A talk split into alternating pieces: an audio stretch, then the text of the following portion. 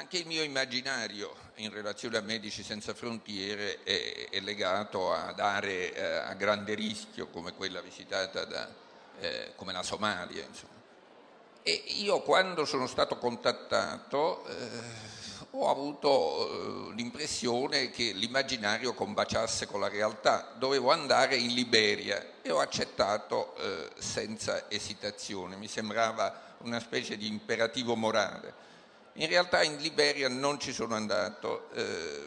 credo anche per via della mia età e, e, e, quindi, e quindi, sono stato, diciamo, anche con molte perplessità, con, eh, con meraviglia, eh, spostato eh, sulla mia città. Io sono, eh, sono di Napoli. Eh, il, in un primo momento prevaleva soprattutto la meraviglia, un presidio un, di Medici Senza Frontiere, una, una, presenza di quel tipo era in zone che io conoscevo bene, che sono le zone in cui da ragazzo andavo al mare o andavo in vacanza. La Domiziana è una strada che porta fuori Napoli verso luoghi di villeggiatura, una volta molto, molto ambiti, come Scauri per esempio. Bene, sono andato lì eh, con molta curiosità e anche con un po' di ansia. In realtà, eh, appena arrivato nella zona di Pozzuoli e accolto nel centro di Medici Senza Frontiere, era come arrivare nella sostanza in un ufficio dove ci sono ragazzi abbastanza eh, attivi, carte, mappe della zona eh, eh persone estremamente volenterose che seguono, eh, seguono eh, i problemi dell'area e mh, ho conosciuto un paio di medici, ho conosciuto una ragazza che mi colpiva perché faceva l'infermiera ma era una teologa, eh, ragazze eh, e ragazzi eh, eh, non italiani che però avevano grosse competenze di partenza, insomma persone molto impegnate e competenti, ma di quest'area non, non, vedevo niente di particolarmente allarmante, era la zona così come la ricordavo in realtà. Poi con un paio di ragazzi abbiamo cominciato ad andare in giro, un ragazzo Sergio di origine napoletana e una nigeriana di nome Florence. E qui è cominciata la parte, diciamo così, più coinvolgente, più scioccante, anche più destabilizzante di questa esperienza, perché eh, il lavoro di questi due ragazzi consisteva nel eh, avvicinare le prostitute che lavorano nell'area e eh, informarle informarle sui pericoli che corrono, su, eh, su come proteggersi e così via eh, il contatto avveniva innanzitutto attraverso la ragazza nigeriana Florence e dopodiché ci avvicinavamo noi con la pettorina di Medici Senza Frontiere, tra questi anche io. Eh, il, diciamo, il primo impatto è molto duro perché eh, avete l'impressione di vedere neanche delle donne, ma delle eh, delle, ragazzine, delle ragazzine, mi dicevano che erano ragazze intorno ai 20 anni, ma a me per struttura fisica mi sembravano ragazze di 12, 13, 14 anni. Eh, alcune, di loro, alcune di loro al solo nostro avvicinarsi si spaventavano, la cosa che temevano di più era soprattutto, erano soprattutto le macchine di poliziotti in borghese o di vigili eh, questo spaventarsi non era un semplice ritrarsi, era proprio una fuga. Noi abbiamo assistito a fughe vere di ragazze che sparivano nella, nella, eh, nella, in, nella zona, alcune per esempio saltando in un canale, quindi bagnandosi. Venire fuori eh, cautamente comportava poi lentamente stabilire un contatto e imparare molte cose terribili. Eh, per esempio, eh, noi siamo convinti di avere un suolo pubblico, ma nell'area, mh, mm, che, che, nell'area del Casertano il suolo pubblico di fatto appartiene alla Camorra e la Camorra affitta alle ragazze il luogo dove le ragazze stazionano tutta la giornata facendo il loro lavoro.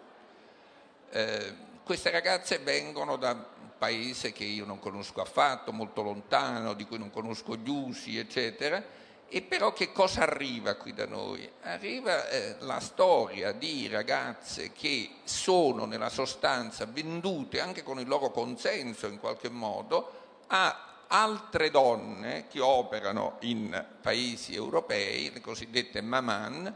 sono affidate naturalmente a trafficanti maschi che le violentano, tanto per cominciare, dopodiché o per via di terra o attraverso, attraverso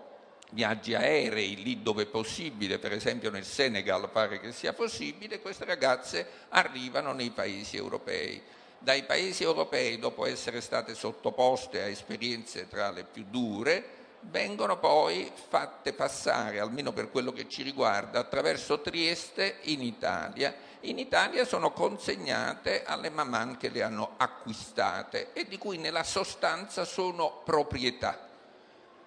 Queste ragazze eh, non sono eh, delle schiave in assoluto, sono delle schiave che possono riscattarsi, devono pagare in un arco di tempo X il tempo che impiegano a raccogliere il denaro con il loro lavoro, devono pagare le maman, devono, devono dare loro qualcosa come 50-60 mila euro e quindi riescono a, a, riacquistare la loro libertà, libertà naturalmente che possono usare sempre in linea di massima nell'ambito della prostituzione, eh, eh diventando loro stesse, se ci riescono, maman, cioè acquistando altre ragazze. Vedete quindi che il vendersi sulla strada genera anche in questo caso un'economia eh, abbastanza, abbastanza eh, complessa danaro alla camorra per affittare il posto, danaro eh, per eh, affittare un'abitazione in cui vivono spesso in, in, in modo più o meno duro in, in parecchie, danaro attraverso cui mantengono giovani nigeriani a cui si legano i loro, diciamo, tra virgolette, fidanzati e infine danaro che mandano nei loro paesi d'origine. E questo denaro arrivando lì in realtà mostra in luogo, nel luogo dove sono nate che venire in Europa, prostituirsi, usare, usare eh, eh, il corpo femminile in questo modo terribile, eh, frutta in quella zona ricchezza il denaro arriva, i fratelli possono andare all'università, i genitori aprono dei negozietti e così via. Intanto le ragazze qui rischiano di tutto. Eh, a parlare con loro, con, con l'aiuto eh, di Florence e di Sergio, si apprendevano cose abbastanza eh, spaventose. Per esempio erano sicure di proteggersi contro le, ma- le malattie sessuali prendendo tutti i giorni antibiotici per esempio se, eh, se restavano incinte eh, abortivano con i mezzi più terribili, ad esempio introducendo vetro tritato o anche, o anche utilizzando dei medicinali per altri usi che causavano l'aborto. Insomma, esposte a tutto sulla strada, eh, stato, ci sono stati momenti anche, anche belli, qualcuno qualcuno che genera automaticamente eh, scompenso, per esempio sono un uomo anziano, portare addosso la pettorina, la barba bianca, gli occhiali generava immediatamente l'impressione che io fossi un medico e quindi mi si avvicinavano, mi chiedevano che cosa avevano agli occhi e lì voi sentite che questa cosiddetta competenza dello scrivere non serve a un bel niente, sarebbe molto molto meglio avere delle competenze che permettono di dire agli occhi hai questo male, il medicinale è questo, che è appunto quello che facevano i ragazzi di Medici Senza Frontiere. Il giorno dopo siamo andati a vedere l'ambulatorio nella zona di Castelvolturno, un, un, edificio molto malmesso, scrostato, ingiallito, come, e, mm, non quello che ci si immagina che debba essere un ambulatorio, naturalmente, dove però, dove però gran parte delle persone in attesa erano queste donne, io ne ho contate 13 e devo dire che ne ho riconosciute 4 che dava l'idea che alla fin fine questo lavoro in qualche modo è utile e serve molto più probabilmente che scrivere il racconto quando siamo tornati a casa. Grazie.